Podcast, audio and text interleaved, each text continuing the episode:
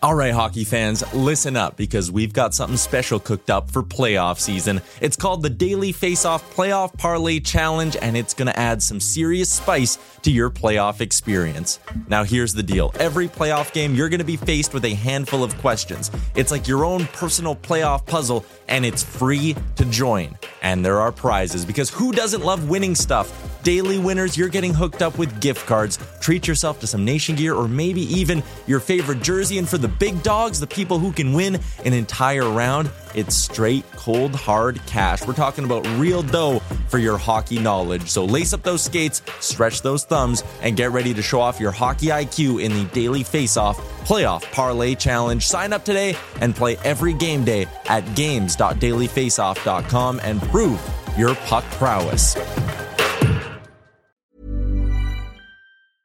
I'm Sandra, and I'm just the professional your small business was looking for. But you didn't hire me because you didn't use LinkedIn jobs. LinkedIn has professionals you can't find anywhere else, including those who aren't actively looking for a new job but might be open to the perfect role, like me. In a given month, over 70% of LinkedIn users don't visit other leading job sites. So if you're not looking on LinkedIn, you'll miss out on great candidates like Sandra. Start hiring professionals like a professional. Post your free job on linkedin.com/people today. Hi, I'm Daniel, founder of Pretty Litter. Did you know cats tend to hide symptoms of sickness and pain? I learned this the hard way after losing my cat, Gingy. So I created Pretty Litter, a health monitoring litter that helps detect early signs of illness by changing colors, saving you money and potentially your cat's life. Pretty Litter is veterinarian developed, and it's the easiest way to keep tabs on your fur baby's health right at home. Go to prettylitter.com and use code ACAST for 20% off your first order and a free cat toy. Terms and conditions apply. See site for details.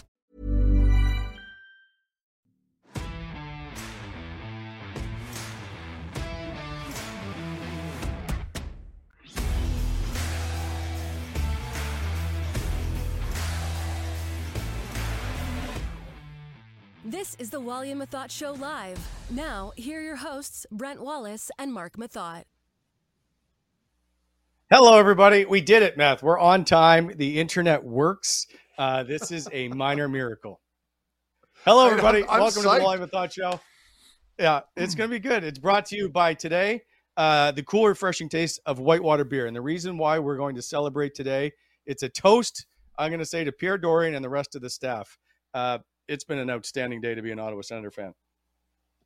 Yeah. And by the way, you can so taste far. the yeah, that's uh the cool, refreshing taste of the Sunsetter Beach beer. It's a beach lager. It's very good. Shop whitewater.ca. Use the Wham Dash Funky Fresh coupon code and uh, enjoy and drink along with us. Uh, by the way, uh, if you don't know, Claude Giroux is a member of the Ottawa Senators, as odd as that may seem to say. Uh, congrats to all the Sens fans who willed this into action. Um, Meth, I know that we're both kind of surprised because let's be honest, signing Claude Giroux or a player of that caliber after bringing in Alex DeBrincat didn't seem like the way the Senators were the last five, six years. So um, this is a huge shift in the way that they're thinking. Yeah. I mean, you bring in DeBrincat, that sort of gives you that immediate gratification as a fan or media analyst. You know, we're all clamoring for another top six guy, and we finally have one now. And and then they get Giroux. So um, you know, for me, for me, it's huge in in that you've got a player now that instantly will improve your your lineup, instantly will improve your power play. And I'm not just talking DeBrincat, I'm talking Claude Giroux. And it's it's the stuff that he brings off the ice too, the leadership, the locker room presence, all that stuff is instrumental. So it's and and he's going to be highly motivated. That's another thing that I think people sometimes forget is that he's got an opportunity now. Being a veteran, you know, things can get stale, right? You've been around the NHL for a long time. You're kind of going through the motions and you know how to play properly. You know what you're doing, but this might just juice him up that much more, right? So now all of a sudden he's playing in his hometown in front of his family members, his close friends. I know he's got a lot of, he's got a tight knit group of buddies here in town. I've met them all. I know them well. Um, so I, I'm very happy for him. I mean, I know that he wanted, I- at least from what I, my understanding, Wally, is that he wanted to stay and he wanted to make things work.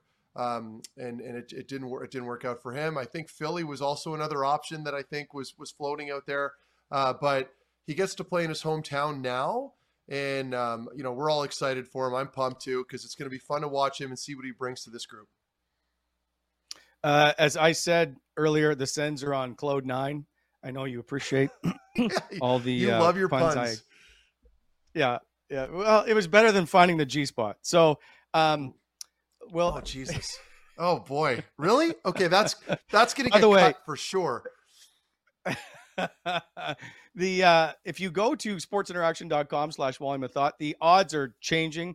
Uh, it's seemingly by the day on the Sens being favored to win the Stanley Cup. They are at plus five thousand. So before we say that they're a Stanley Cup contending team, they are way back at plus five thousand. But if you were to throw a couple bucks down, it wouldn't be the craziest thing in the world. Um, Fair so. Matt, I'm going to start right away. Before we even get to all the other stuff, are the Ottawa Senators now, without even the changes to the blue line that we expect perhaps to happen, are the Ottawa Senators currently a playoff team? Uh, uh, currently, as it stands, no. At least I don't believe they are. Uh, they're they're they're they're heading in the right direction, Wally. But we also can't lose sight of the fact that all those teams, or just about all of them, I believe, uh, what they all have 100 points going into the postseason last year. So, Yeah. you have to think, okay, what team do they stack up well against? Who's going to be bumped out of the equation? And and I think the bigger the bigger situation or issue for me right now and as to why I'm saying they're probably going to be on the outside looking in is still the defense thing. So full marks Pierre Dorion in the management group right now. They've done a fantastic job. I know I'm basically just regurgitating everything that the media has been saying and fans have been saying on social media today, but um, he deserves props for the great job that him and his crew have done so far. Yep. There's still a huge hole, and it's the decor, right? And and and it's not that the decor is bad per se, but it's still very inexperienced, and they still need a top four guy. Uh, Who that guy may be, I know we've heard names floating around. We've heard uh, Uyghur, Marino, um, among others. So I think right now, to me, it doesn't need to be a sexy offensive or two way guy. It just needs to be a stabilizer. Like I know people were floating around Manson before he signed. He ended up getting his extension today in Colorado, but a player of that caliber would have been fine for me on, you know, uh, even on that second pairing, whether it be with um, Sanderson or whoever. So again, uh, the X factor for me, Wally, and you might be able to touch on this too. Is Sanderson able to play top four minutes next year? Like that's that's to me that's the biggest the biggest question here, right? I mean, we can talk about bringing in another guy, which I believe they still need to do. They're desperate for that, but that's a lot of responsibility that you're putting on a on a newly what do you just turned 20 i believe you told me before the show right wally Yep. Yep. yeah so that's So, that's that's a here's the- shitload that's a shitload of responsibility to put on a young kid but I, i'm hoping that it works out i want to be clear here So the one, and, and it makes me laugh because, by the way, I think I had D conversation about uh, the bottom of page two, and you've skipped right to it already, which I shouldn't be surprised. But i'm sorry man um, when it comes, but I will say with Sanderson, you, I mean, you played 630 games as a National Hockey League defenseman. You don't just come in right away. It's a special, special player that has to come in and be able to play those kinds of minutes. I don't know Yeah. yet if that's if he's the guy, and that, that I don't mean anything against it. We literally just don't know if if we were listening to everybody, Erik Brannstrom would be in the lineup and he'd be a top four guy already. That's just not the case, and so I just want to Yeah. see if if Sanderson is ready to make that what the way everybody says he is at the moment. Yeah, and no, it's and that's a see. These are fair points, and and this isn't us raining on anybody's parade. I mean, I know that Sanderson, and I spoke to a couple uh, players that are familiar with his game a little bit, um, and they were raving about his play, at least at the collegiate level, Yep. right? Like when he was in when he was at North Dakota, like, he was fantastic, and and there have been some comparables floating around out there where you know he was on that same level when healthy with players like Adam Fox, and we all saw that earlier on the. If people are paying attention to the TSN panel, they touched on that a little bit too, and I agree. I I, I think if he is on that level, you can make an argument that he can step right in and play and contribute. But like, think about it for a second here. You haven't yet played at the NHL level at all, and you're expected to jump in and play 22 some odd minutes a night. I mean, that's a that's a tall task. But I'm going to pump the brakes on the pessimism, and I'm going to wait and see how he does at training camp. I think from it's my understanding, and I Agreed. spoke to a couple people in the organization.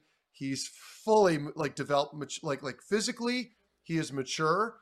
He's strong. Yep. He's long. He's a fantastic skater. So, you know, like he's got the tools. It's just that overwhelming uh, first couple games that can really get you as a young player when you're playing at the level because you're starstruck a little bit, right? Like you're playing against other guys that you've been watching on television for years. I mean, that's that's a that's a tough hurdle to get over. So if he can figure that out and get that mental aspect settled in, I think he'll be just fine.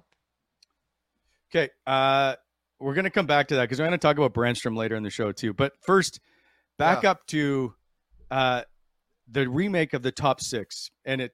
I don't even know if if the DeBrincat Stützle Giroux line, which may or may not be the way it goes, and probably is obviously to start the year, if that's the number one or number two line. So like, yeah. I I I don't know that it gets stated enough, but Alex DeBrincat is a two-time 40 goal scorer. Claude Giroux, uh, over a thousand games. Um, yeah. He is uh, got the fourth most points in the National Hockey League since 2010-11. Like these are two high-end, extremely high-end offensive guys, and um, like last year they combined to score 62 goals. Well, if you take out uh, Chris Tierney, Connor Brown, which we believe is going to be dealt, there's just we don't see a spot for him in the lineup. Um, right. Colin White, Tyler Ennis, um, Gaudette. Well, those are only 31 goals. They just added another, obviously, 31 goals to their lineup. They haven't touched the lineup, right? They haven't had to take anything away to make this forward group better, uh, which is impressive. Like, I, I fully fully uh, give props to Pierre Pierre Dorion, who's done a fantastic job of assembling this group of forwards. Yeah, yeah, and and, and Wally, like for me, I mean, the, the top six is great. There's no question they've done a fantastic job there. We can all acknowledge that. We can move on from that. Now you look down at their bottom two their bottom two lines, right? So yep. I mean, you can you can jumble you can you can juggle these lines. You can throw names around. Like I mean, the list that I have is even slightly different from that one, but you can make an argument the one on the board right now is the is the right one. But so let's assume Connor Brown is gone, right? Like they're going to move on from him. I mean, I, they can't afford him, and you certainly don't want to play. He's he's I, I think at three point six right now, coming up this season, I believe. He's going to want a, a raise. Obviously, you're not going to give him that going into the third as a third line player. So, so you move on from him. That opens up a spot. I still think yeah. like if you can bring in another player, I mean, again, these are all just hypotheticals, but you still have opportunity there to bring in another guy. However, if you don't and you decide not to, I'm pretty comfortable with that board right now. The only my only issue right now is that fourth line center. I think it's it's I think that's Kastelic's spot to lose. I mean, Gambrell just signed. He's coming back in, but that player for me, he's sort of that like odd man out. Like Gambrell, I think is that that's his role. And you're going to have injuries. He's probably going to play a lot of games. But for me, if Mark comes in and has a really good training camp, and Wally, you kind of we had a discussion about this yeah. yesterday when you said, well, wait, DJ and and Pierre were a little reserved when it came to uh, where they saw him coming into the lineup. I think they were just playing with their words a little bit. I think they're being very cautious and they don't want to just give him the job, right? They wanted to make sure he's going into the summer He's training really hard. He's highly motivated coming into training camp, knowing that this position will not be given to him. I still think I like him in the right. middle because I loved how responsible he was. I mean, for me, great player, young. He's got a little bite to his game. He looks mean. He's got the pedigree in the family. I just, I'm a big fan of that. So, Parker yep. Kelly, you know, that's another question mark for sure. But I mean, he was he was another little bright spot at times. So it's going to be really interesting. But the good thing is, Wally, all your problems now are in your bottom your bottom lines, right? Like you got your top six, they're set in stone. Yes. Now you can play a little bit. And with role players, a lot of that comes down to training camp. How are they going to fare at training camp? They're going to be fighting for jobs. That's the way it's going to go down. I got a question. Only I'm asking you as a NHL player and not, excuse me, I'm still dealing with my Ebola virus. Is um, can you keep can you keep that top six happy. And I and I don't mean that just to be question. negative. I'm just curious. You've got all this power, like the power play time. Somebody's going to not be on that first power play unit. And as Bobby Ryan told us in the last show, it's the first unit, and then it's eh, whatever, right? And so, I just want to know: Can everybody remain happy? Now, winning solves all of that. Don't get me wrong. I'm just curious. Yeah, well, and Wally, that's a legitimate question, right? I mean, I think that's something that I think those forwards are thinking about it. I mean, they're all looking at these acquisitions, and the new players that are coming in are also looking at the lineup and thinking, okay, so because you guys got to remember, forwards are like this: power play forwards, point guys. They they yes. their eyes always on the prize, right? Like they want to produce. They want to produce. Winning is so important. Everybody acknowledges that, but you want to get yours as a player. It's just the way it is. It's the nature of the beast. It's what it's what makes these guys NHL players. They're hyper competitive, and so you look at a guy like so. So you could make the argument. Well, okay, your top your top unit, obviously up front at least, is Tkachuk, Norris, and Batherson. Batherson's the disher. Norris is the shooter. Tkachuk is your net front presence guy that can also kind of pop out. So, like, eh, where do you where do you put Giroux in there? Where do you put DeBrincat in there? Or do you just make sure at the start of the season you tell the guys, listen, guys, we have two units. We're going to use both units. So that first line that gets out there, you're not staying out there for a minute and a half. I want you guys changing when you get the opportunity. Like, I don't know that you can say that to power play guys, right? Because yeah. if they're out there and they're feeling it and they're handling the puck, like you're not you're not just going to yank them off the ice for the sake of yanking them off and then sending out your second unit. So there's going to have to be some sacrifices made for the better for the greater good. Um, you know, Giroux might have to take a little bit of a step back in his role. Is he going to be comfortable doing that? I think he I think he can take it a little bit, only in that you know, sure. he's been around the NHL for a long time. He wants to see the team succeed. He's made his money. He just wants to win games. So I feel like a player like G yep. Will have that right attitude. I don't know anything about DeBrincat. Like I, I know nothing about him. I saw highlights of him where Patty Kane was setting him up on all his goals. So his production naturally will scale back a little bit too. People need to be prepared for that. That's not just gonna. He's not just gonna come in here and score another forty. I hope he does. But Wally, I mean, when you've got you saw the highlights, right? Like it's all Patrick Kane two on ones with DeBrincat setting him up on those sick passes. So you still get a really good player, but I think people have to manage their expectation level when it comes to these guys. All I know is Alex DeBrincat scored at will in junior without Patrick Kane as his center. I so I am going to. I understand. I, am just arguing with you. I'm telling you, you still have to score the goals. I believe yes. Alex DeBrincat is a at least a 35 goal scorer next season. But Wally, a lot of players, and I agree with you by the way, but a lot of players score a lot of goals in junior and don't necessarily come, like a lot of guys. I, score, like, yes, I know. I know he was a very hot guest, but I played with Brandon Prust in in London. He was a tough guy. He also put up points. I'm just saying he didn't exactly turn into a goal scorer when he got to the NHL. So my no, all I'm saying, I is, appreciate that. You know, yeah, yeah. But, but to score like 65 goals in junior is still a pretty impressive feat. All I'm saying is 100%. the guy knows how to score goals. That He's so we'll, touch. we'll see. I and I still think yeah. Tim Stützle can find guys pretty good. Five on um, five, five on five. That line is going to be nasty. Like that's going to be a fun line to watch. Yeah. And then you know, and, and I get so excited talking about it because now, like you look at the you look at your other line, like you've got Formenton and Joseph on your third line, like a speed line with Pinto, who like this this you know like the his potential, like the ceiling. We don't even know where that is yet. So I, I'm real pumped to see those three lines roll when they're all healthy. It's going to be a lot of fun to watch. Uh, Meth, a year ago, people would have said Alex Formenton, Shane Pinto, and Matthew Joseph would be the Sens second line. Yeah. And, right? and like they, they, would have been they didn't have any depth. with that.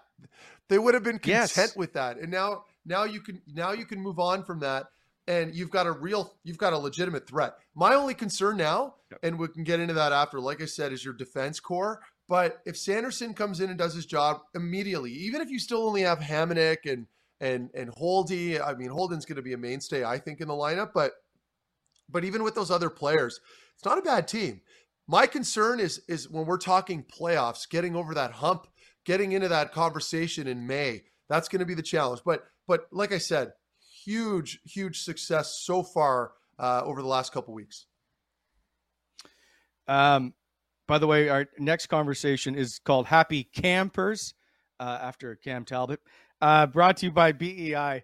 Uh, for all your landscaping needs, give them a shout. Uh, 613 432 1120. Uh, by the way, they're also hiring.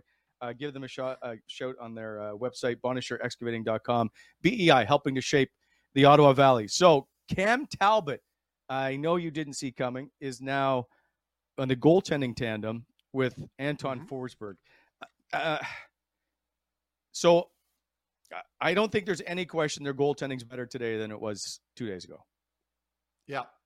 Yeah. I mean, is that, yeah, I mean, it's a rhetorical question. I, you have finally a legitimate tandem like a, a legitimate one-two punch, and it creates healthy internal competition. So you, you have got two guys now that are highly motivated. They're not young. I mean, Talbot is what 35, 34. Uh, what's he at here? 30, 35 years old. So you know, it, it, yeah, yeah and, and goalies goalies do tend to have a you know, I I guess hit their peak later on, as we like to mention. So long term, you know, I don't see Talbot being here in five years, obviously, but you have a legitimate one-two punch for the next couple seasons, assuming that Anton Forsberg can continue his strong play as well. And we've talked about this ad nauseum, so I'm gonna I'm not gonna repeat too much of it, but he works very hard. The team respects the shit out of him. So you've got two guys now that can provide consistent goaltending, and you're not going to get those soft. I mean, I'm going to knock on wood here, but you're hopefully not going to get those softies that are coming in that just deflate the group. You know, how many times, Wally, during the season were we watching the oh. games where, you know, Ottawa was in control, they were playing great, then all of a sudden, just an absolute muffin goes in. You're just like, oh my God, like this just happened. So they can eliminate that, hopefully. And that'll also be improved by just puck possession, right? Like if your forward group's got the puck more, your decore's a little bit more experienced, a little, a little stronger. It's just going to make life easier for your goaltending. So yeah, I'm a huge fan of that. And I mean, it just the bigger question, Wally, for me is like, how's Murray going to play in Toronto? That's that to me is the big one. So okay, yeah, uh, hold on on Matt Murray for a second. Uh, so just okay. Cam Talbot, because this whole Matt Murray thing is, I don't even understand it, to, to be honest with you. So uh, there was obviously the issue with Cam Talbot not happy with the obviously the play that Marc Andre Fleury is going to get or the time he's going to get. Um, and so he wanted out, but I like, and I know he lost his job in the playoffs to, to Marc Andre Fleury, but Cam Talbot finished the year 13 0 3 uh, with a 917 save percentage and a 235 goals against average. In his last three seasons, yeah, he's a plus 900 save percentage guy. Um, he's he's put up very very good numbers. I don't know if it's because Minnesota is seen as that defensive type team, but I still think that that's a very good upgrade to a guy that's kind of flown under the radar. I know he's never really been yeah. that bona fide number one guy or I know he's played the minutes, but not necessarily. No one really thought Cam Talbot is the number one. Um, I really like him splitting time, which is what I think they're going to do with Anton Forsberg. I believe this to be a, and I think you're going to see with most teams now splitting the playing time and not the you get yeah. 55 games and the other guy gets a lot less. Right. No, no, I totally agree, Wally, and I think that's that's that's the big one. And and you're going to get a motivated goaltender coming in now that has something to prove as well, which is always a bonus, of course. And, you know, I, I, think given the circumstances and assuming the team starts off pretty well and they can get some good confidence going, I think it'll work out. I, I, I don't know enough about him in that, you know, at that age, things can go sideways pretty quickly, right? And then, of course, you, you mentioned he yep. was playing in Minnesota. I mean, that was a heck of a hockey team. So this is a little different from that. However, it's also not the same – Minnesota team from years back where they were, you know, playing with, under Lemaire and other coaches where they were super defensive. This is a different Minnesota team that has a little bit more offensive prowess. They're a little more, they gamble a little more. So he's had to earn his keep there and he's had to make some big saves. So he's a good goaltender. There's no question. Um, again, I, I, know I'm repeating myself, but I really love that mix up between the two. And it's going to be a dogfight in yep. training camp for that number one spot. Okay, on to Matt Murray, because I still don't understand what the Leafs were doing. And to me, this is more about uh, Kyle Dubas than it is Pierre Dorion. I I know they gave up yeah. Matt Murray, gave up might be the wrong word, plus a third and a seventh round pick, and they're continuing. The Senators are going to pay twenty five percent of his salary. That seems like a major win for a guy that both sides wanted to move on from. Like Matt Murray didn't want to be in Ottawa anymore, and the Sens didn't want Matt Murray in Ottawa anymore. No, that and, became blatantly obvious. It just it just it just didn't work. And and I, ottawa made the right call. Like I mean, you can't just keep giving him all these chances. Eventually you've got to cut ties and move on. And even if matt murray goes to toronto and has a great start or a really good season i still think ottawa made the right call because it's just not worth the gamble. With what you have right now from what you've seen in his play over the course of the last two years i mean it's evident that ottawa had to absolutely move on from this. So you know I, I know that there was there was no concussion issues there. It was a neck issue. I've you know I know people in that camp, and It was a neck problem. It, Could Matt Murray play if he had to today? I don't believe he could. But you know, with the with training camp not until September and moving forward and lots of time until then, he'll be healthy come around that time, and I'm sure he'll be motivated. We saw his comments; he was excited to play in Toronto. So, you know, I I think it was just time to cut ties, and I think it's going to be good for him to move on. Um, but you know, you talk about Dubas; it's a bold move, right? Like if if this falls oh. apart oh. or Matt Murray just lays an egg in those first five games, how do you think the Toronto media and fan base is going to take that? I mean, they're bullish there. Like they're bold. They're always expecting like top tier quality goaltending, defense core, et cetera. So it's it's a tough spot to be in, Wally, and it's certainly going to be a really difficult market. But if he rolls with it, he'll be a hero. So it's you're you're either going to be the hero or you're going to be the villain. They're going to kick you out of town. It's it's it's so interesting. I, I just don't understand that you're taking what I mean. They just set a Leaf record for most points in a season or wins or whatever it was that you're taking a team that's considered a legit Stanley Cup contending team and you're banking on a guy that struggled for the last 3 years for the most part. Yeah, okay. Yes. No, it's it's a huge gamble. And that's I think that's where all the criticism is coming from. I mean, you you're in your window right now, right? Toronto Maple Leafs are in their window to win this and there's a ton of pressure on them. And then you go with an unproven goaltender. I mean, and, and you could make the argument, well, there wasn't it was pretty thin. There wasn't a lot available out there, and they've had they're they're up against the cap, so they had to wiggle some stuff around to make room. But when you see other goaltenders moving around afterwards, like Cam Talbot, for example, it makes you wonder. I'm like, what were they thinking? But so they must see something that we haven't. Granted, we've been covering all their games this year, so I don't know who has a better vantage point than Ottawa Sens fans and us. But again, I, I, don't want to be too critical of, of the of the player because I know he's a really good dude, and I'm, i know guys like him or whatever. But it's a business, yep. and it yep. just didn't work for him in Ottawa, and that's just the sobering truth. And he's going to have to move on now. And the Sens fans gladly, it sounds like, are moving on as well. And we've got a couple, we've got some fresh faces. One of them being Cam Talbot. I think it's going to be a nice change. I, I, I, the only thing that this makes sense is if you and Matt Murray have a deal because of the tweet you made last year about the Sens being better than the Leafs, that Matt is going to help you out with that. That's the only thing I can think of. oh, you guys pulled it up. Well, everyone was tagging me in that over the last day and a half or so, especially after they signed DeBrincat. And then, of course, with Giroux, um, people are like poking. And so finally today, I'm like, I'm just going to retweet this thing and see what it does. And um, I'm not getting any negative feedback this time. Like Toronto fans are awfully quiet. So it's, it's a good thing. I, by the way, those who are listening on the audio podcast forum, uh, Mess tweet is Ottawa will have a much better team than Toronto in two to three years. It won't even be close. Okay, do yeah. you? I we keep going over this. I'm just curious if Ottawa, how far they can jump if other teams decline in the in the Atlantic, right? Does does Boston take a step back? Does Toronto? because I don't know what's happening in goal. Do they take a step back? I, yeah, I mean, you tell me. Like I, like I'm looking at the list now. I just pulled it up again. Um, you know, like who's going to regress? Who's who's going to take a significant step back? I mean, it could happen to anybody. Anybody can just collapse, I guess. But um, you know, they're going to need to pick up some big points. And I mean, Pittsburgh still has their their their big gun there, obviously, and Washington, same situation where so I'm looking at those bottom feeders. I, I, I shouldn't be calling them bottom feeders. Six, seven, and eight. Boston, Pittsburgh, Washington. All three of those teams yep. still have their big leaders. They still have their big names.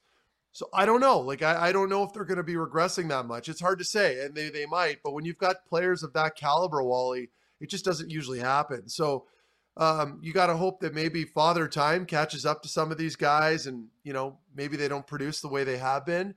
But it's it's going to be an uphill battle for sure. But I think what Sens fans need to kind of make sure they're they're aware of and or at least stay stay mindful of is that even if Ottawa doesn't make the postseason this year coming up, it's not the end of the world. As long as you're progressing in the right direction, you're trending upwards, you're in the conversation, right? Like you're in the conversation come come May, leading into the postseason, where you're fighting for a playoff spot. You're still got all the fans behind you. So you know, if they go after a top four guy and Sanderson works out, you get consistent goaltending, and your forward group, your particularly your core guys, take a step forward.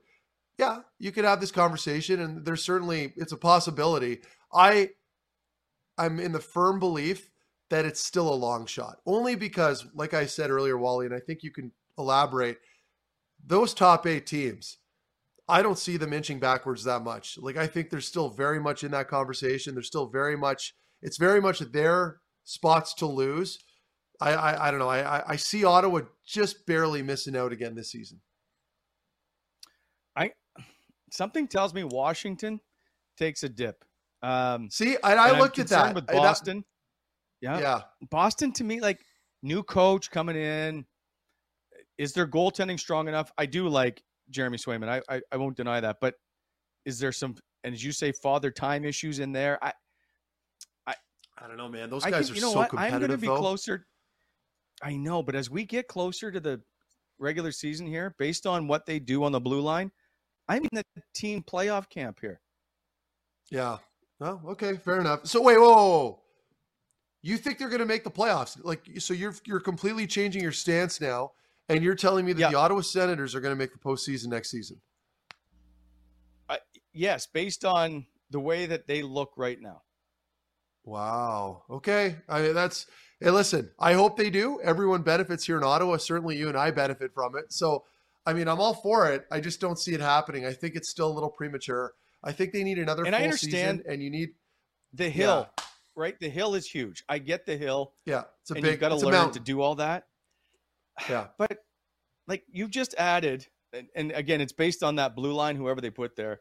Claude Giroux has played 1,018 games. Alex DeBrincat's 368. By the way, uh, out of the top six, they've played the most games of anybody else. So uh, Yeah. Claude Giroux, 1,018 games. The rest of that top six, so those top five, 1,047 games uh, combined. Yeah. But Yeah. But they've got they're starting now to to find their way a little bit and i think that if they can start to score goals at will add their uh, jakob chychrun type player i know that's a long shot i i think that they can do it now but their d is the question Yeah, and but even but it's Even fun right like top- when's the last time you had that conversation I know, and that's even if they had that top four guy. Like I'm still trying to compare these lineups to some of the other NHL teams. It's it's tight Right. for sure. So I'm gonna I'm, I'm with you. I mean, I get it. I get I understand the optimism. And oh, there's a good shot of G now. He's I guess he's with Pierre on stage putting on the jersey. Obviously, being in Ottawa, that's convenient. But no, I, I think I think for me, it's it just comes down to the progression you're going to get out of your core, right? Like so, your top guys, you know, and I don't need to name them all. Are they going to take another step forward? You know, and that's that's the big Right. thing. So we only we will only know until the season starts and the puck drops. But it is fun to to kind of throw these little equations out there and see what we think's going to stick.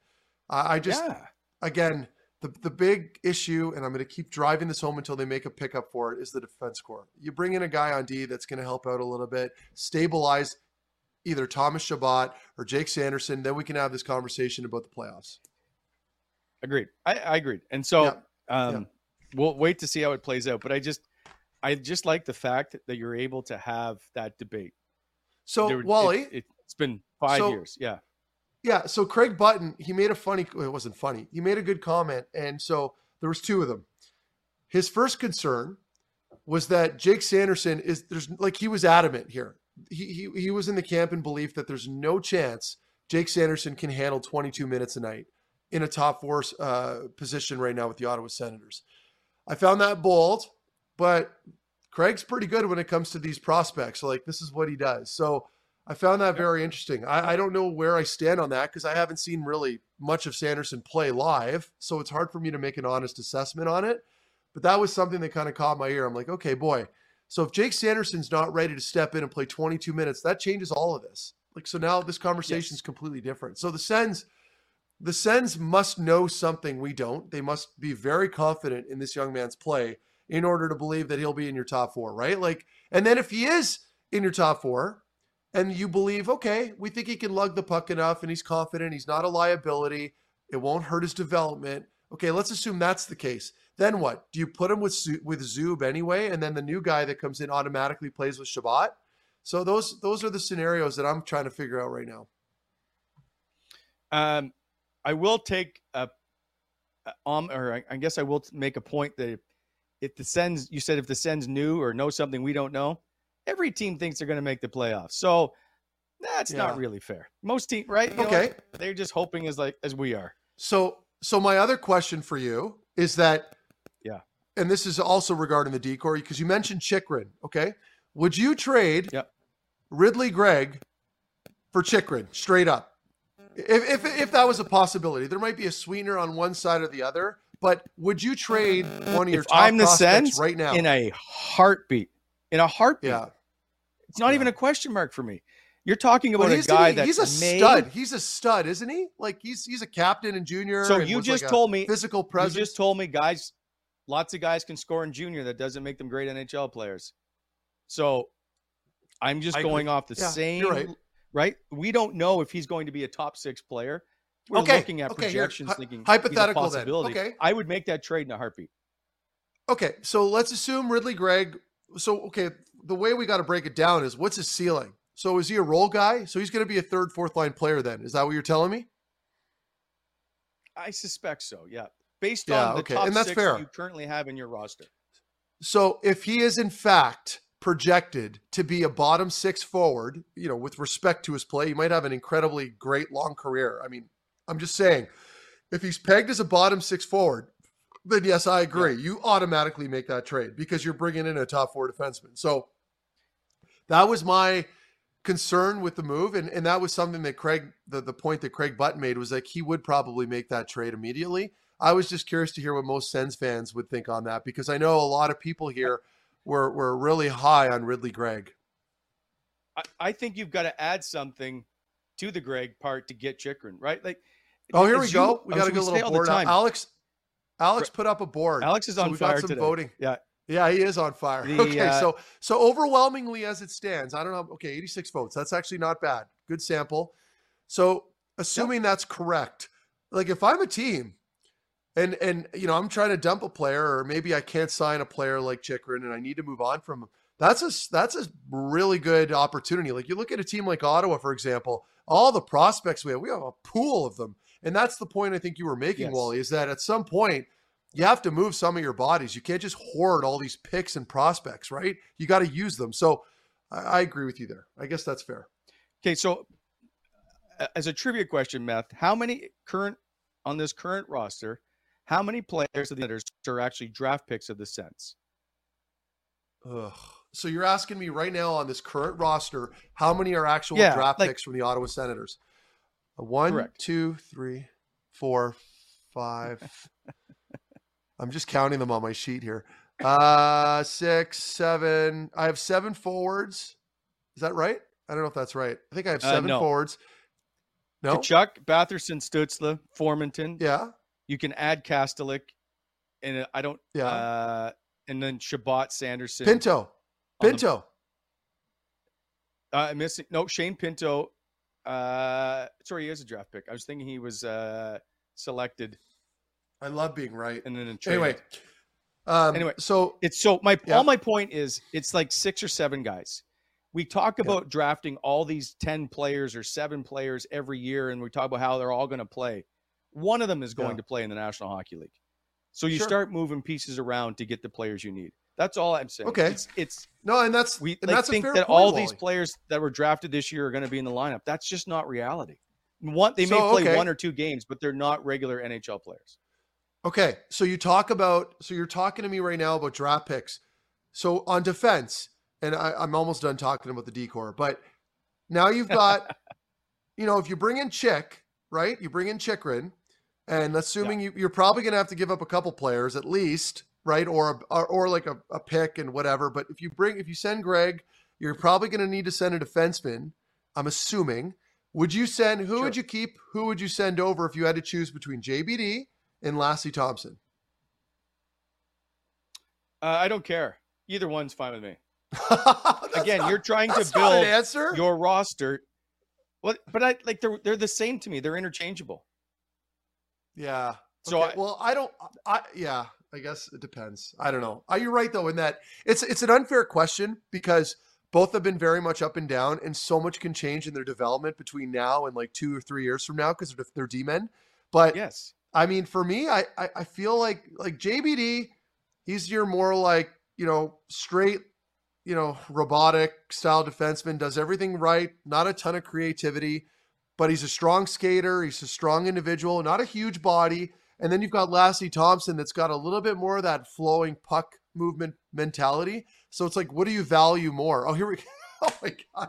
He's got another pull up. So Lassi Thomson's the guy you keep. There you go. So that uh, my concern with JBD will be, and, and I, I'm a huge fan of his, by the way, but my concern with him is I don't know how much better he's going to get. I'm a little concerned there. I, and I'm not around him like all the, the management guys Right. and the coaches are. They are going to see stuff. A big indicator, a big indicator as to what you're going to get out of a player is not in games, it's in the practices. So when I used to practice, like when I was in junior, I would always just be like out of the, not, it's probably a poor example, but I always felt like I was really good in practice, right? Because I was more confident.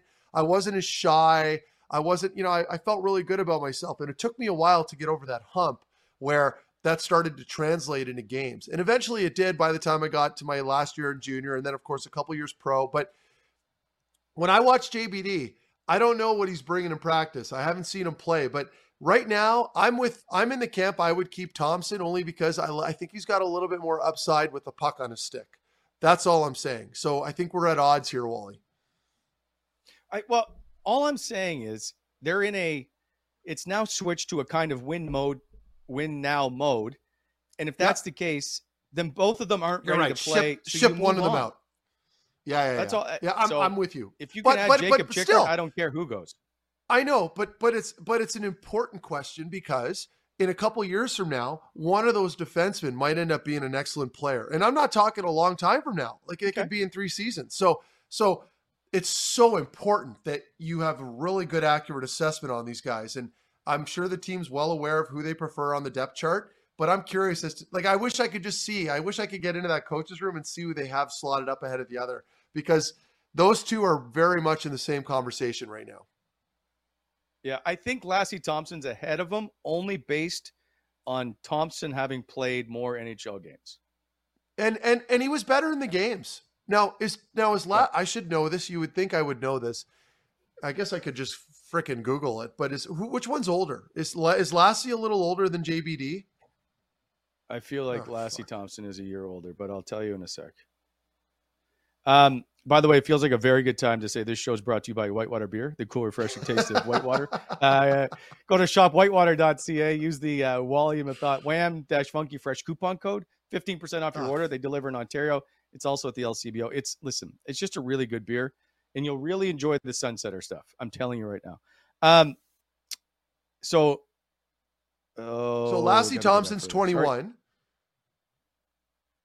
And then uh JBD is 22. Okay, so they're basically the same age. It's it's a wash. There it's a year means nothing. So uh yeah, that doesn't really that doesn't really reinforce or do anything to the point I was trying to make other than I think to your point Wally, you just get rid of one or Yep. the other. But I, that's I'm I'm only I'm only hammering this home right now because it might matter when it comes to bringing in a defenseman because I'm sure whoever's moving a player out might want a return to fill that spot, right? So it's anyway, Yeah. I'm so curious to see what the team does. I wish I had an inside track on it, but I have no idea.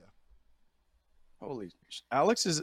If you're listening to this in the audio form, uh, the video is much better because Alex has got everything available. I told him we needed one board for the today's show. That was the lineup, and he's Alex been. Uh, Alex Allard, he is a magician. So Well, anyway, that, by the way, good. Craig is drunk Um, on a beach somewhere.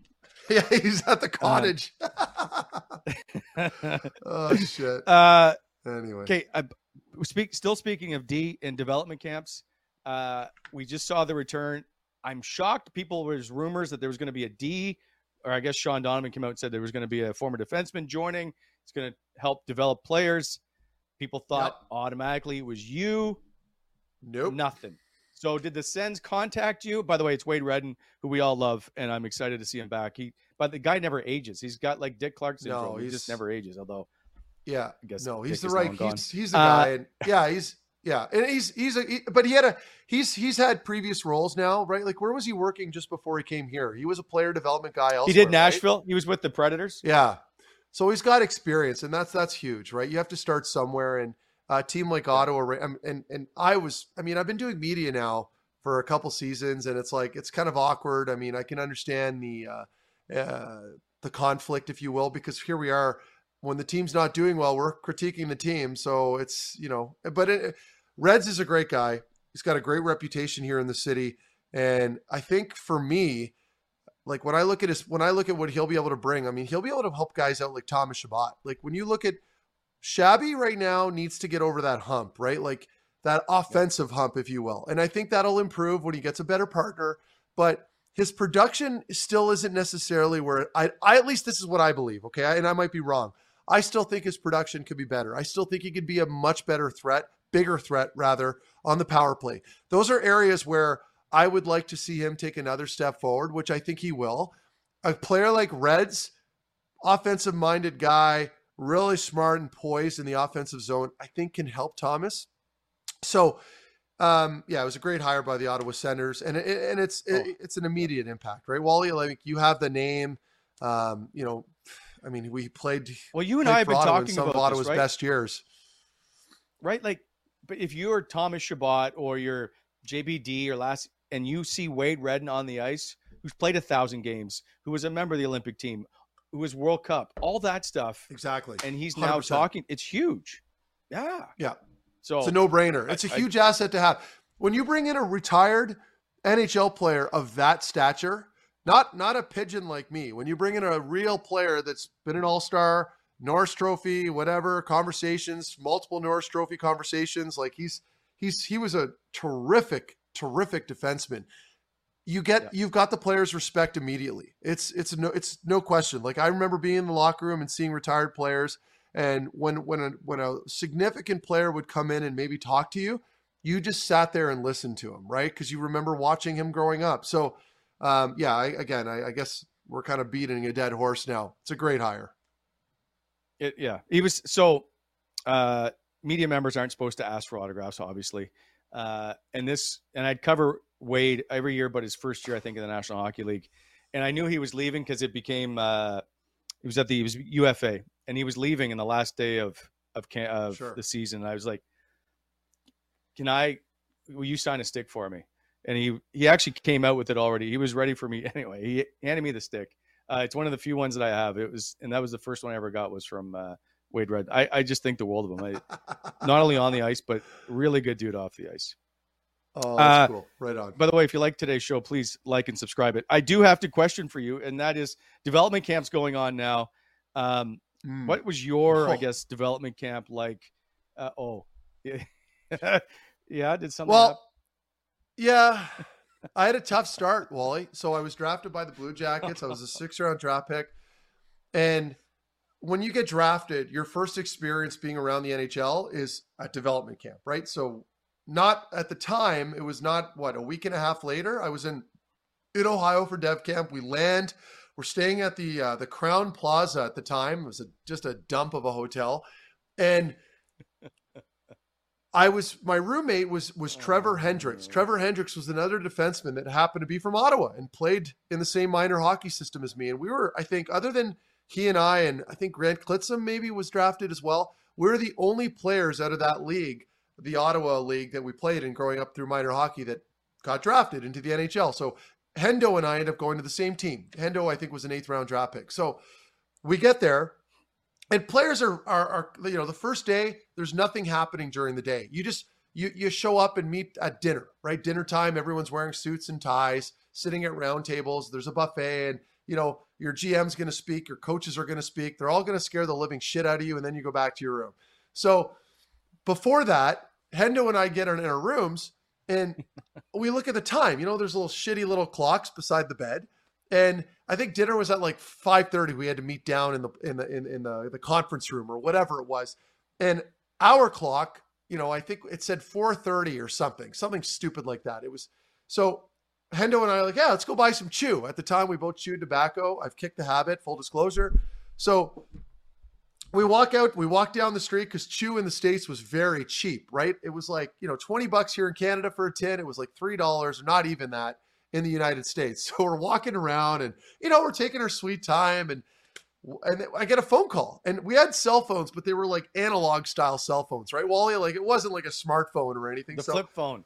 Um, Yeah. yeah. it was a flip phone or whatever it was, and Barry Brennan, our The strength Razor. coach at the time. Yeah, it was a yeah, it was. I think was, I had a, I had like a Telus or something. Anyway, it doesn't matter. I was I was seventeen or seventeen or eighteen years old, and I I get this call from Barry, and Barry Brennan was the team strength coach at the time uh, in Syracuse, the farm team, and he was from Ottawa. Barry later on went to become the head guy, but in any case, he goes, "Hey, Hendo, Meth, uh, what are you guys doing?" I said, "Oh, we're just walking around. We're, we're thinking of stopping at Wendy's. We're pretty hungry, and we're gonna we bought some chew." He goes, "Well, you're fucking late for the for the meal right now, so hurry your asses to this room now."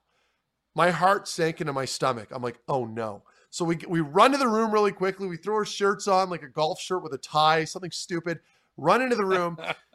Everyone's sitting there, dead silent at these round tables, just you know, staring at us as we walk in.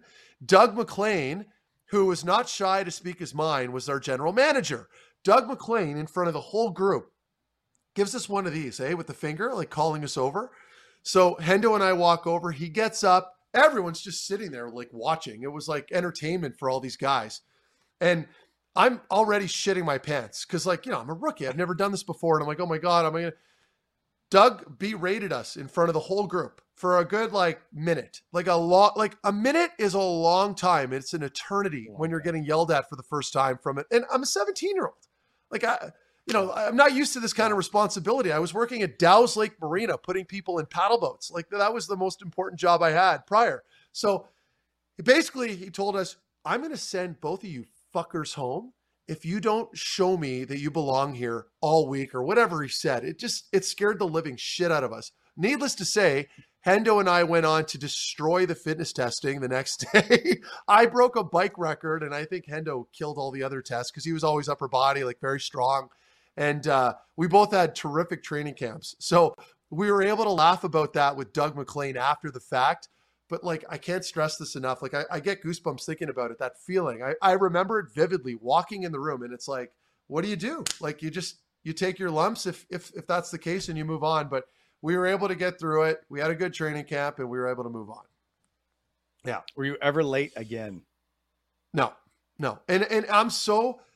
I'm so uh, punctual, like, and I'm not saying that that event changed my life, but it probably had a profound impact on it. Where and my it drives my wife crazy. Like if we're going to the cottage tomorrow and I say we're leaving at 8:30 tomorrow morning, I'm the nut job in the truck honking the horn at like 8:29. Like let's go, let's go, let's go. Yes. Which immediately create it immediately creates a fight like right away. Like she just I- wants to kill me. So I, I do that all the time. if if if we don't leave at eight thirty, I am not in a good mood. I like My day's Listen. ruined. just be ready. Yes, just be ready. so we'll be going on long trips to like Fredericton, which is a 10 hour drive, and Yeah. really two minutes isn't that big a deal. But I'd be like, I told you we are leaving at eight thirty. Like I don't know what Yeah. more I need to say here. Oh yeah, I'm Yeah. Yeah, Yeah, it's it's it, it, it, it, it impacts everything I do, Wally. Like everything I do, I'm like that. yes, and it's part of that and you're the same right media is no different like you're you have to be on time you cannot be late because you're going to be live on camera it's same with hockey players we have to be on time or you're going to get fined or you're going to get in trouble like it's just it, it, it i think it's made me a little crazy but that's okay if you're on time, you're late. I was here's a well, I guess it's funny now. I was 15 minutes early for the conversation that TSN used to lay me off. So oh, I was on there before anybody else. Yeah. oh um, by the way, Doug MacLean has that voice because he coached me in hockey school, uh, I think two years in Fredericton. Has that voice that's very deep and commanding, so that when he speaks, on top of berating you, it is very uncomfortable. I it's can only it projects doug maclean is Yeah. the one guy i still remember the one media guy that i remember watching on tv this is right after i got drafted or uh, right after ottawa picked me up to play with erik karlsson. We were a couple games into the season or whatever it was and i still remember him and uh, nick kypreos having a discussion and he was like marc methot will never be a number one defenseman. Never. It, drove, it just fueled me. I still remember that. I'm like oh fuck you doug. I'm gonna you know what i mean? Like that was but and, and no hard feelings. But at the time, when someone's questioning you like It that on like it. national television, it's gonna leave a mark, right? So Anyway, but I have nothing but respect for him. I'm just having fun. Well, I'll try to get him on the show. We can have that hash that out. Uh, I think it'd be good. Anyway, Yeah, um, all right, we'll be back with another show. Um, it's been fun. There's been so much going on. Like, um, it's it. This is a fun off season now, right? Like, it's fun to now to discuss potential of what this team's going to be. Well, the next the next big one will be re-signing or re-signing. Will be extending Norris, right? So now what's that going to look like? Yep. Like so this this the salary cap on this team is going to look significantly different over the course of the next couple seasons compared to what it did, you know, 2019 or when money was tight and people were complaining about the team not spending it. Well, Pierre's delivering right now, so we have to give him his props there, and he's he's correcting some of the miss mishaps, if you will, that had happened with some of the defensemen they brought in that didn't work out. So he's he's clearing up cap space. He's making room for more guys to come in. So they're heading in the right direction, and I think Sens fans have every reason to be excited about that. And I'm pumped to get the season started. It's it'll be good. Like, and the other part is though, it's something to keep an eye on. And I know this is way outside the usual realm of the bubble. Is Sure. the Canadian dollar is is going down. It's now at like seventy six Ugh. cents. The more and I call and I covered the Sens when Rod Bryden was running it, and they were dealing with like the seventy cent dollar and the sixty nine cent dollar of how much that affected their Right. payroll. When you're trying to compete with the U.S. teams, right? Because it's all paid in U.S. dollars, and you're bringing in Canadian money at a buck thirty, you're already thirty percent behind. So all that stuff Really has an impact. point. So just something Yeah. to keep an eye on as they continue to spend here. Also, Matthew Joseph needs a deal. Alex Formenton needs a deal. Uh, there's some money that still needs to get handed out. Yeah. Oh, it's I'd going to like be some of it. interesting. Yeah. yeah. Okay, Meth. Uh, get to the cottage. Uh, thanks everybody for stopping by. I appreciate once again our sponsors, BEI Sports Interaction. Go to sportsinteraction.com slash walling the thought. And of course, Whitewater, as we always enjoy the cool, refreshing taste of Whitewater beer. Uh, we will see you next time. Uh, oh, by the way, love the shirt. Thanks. They're flamingos. Yeah, we got that. See you, Okay. everybody. Thanks Bye. for stopping by.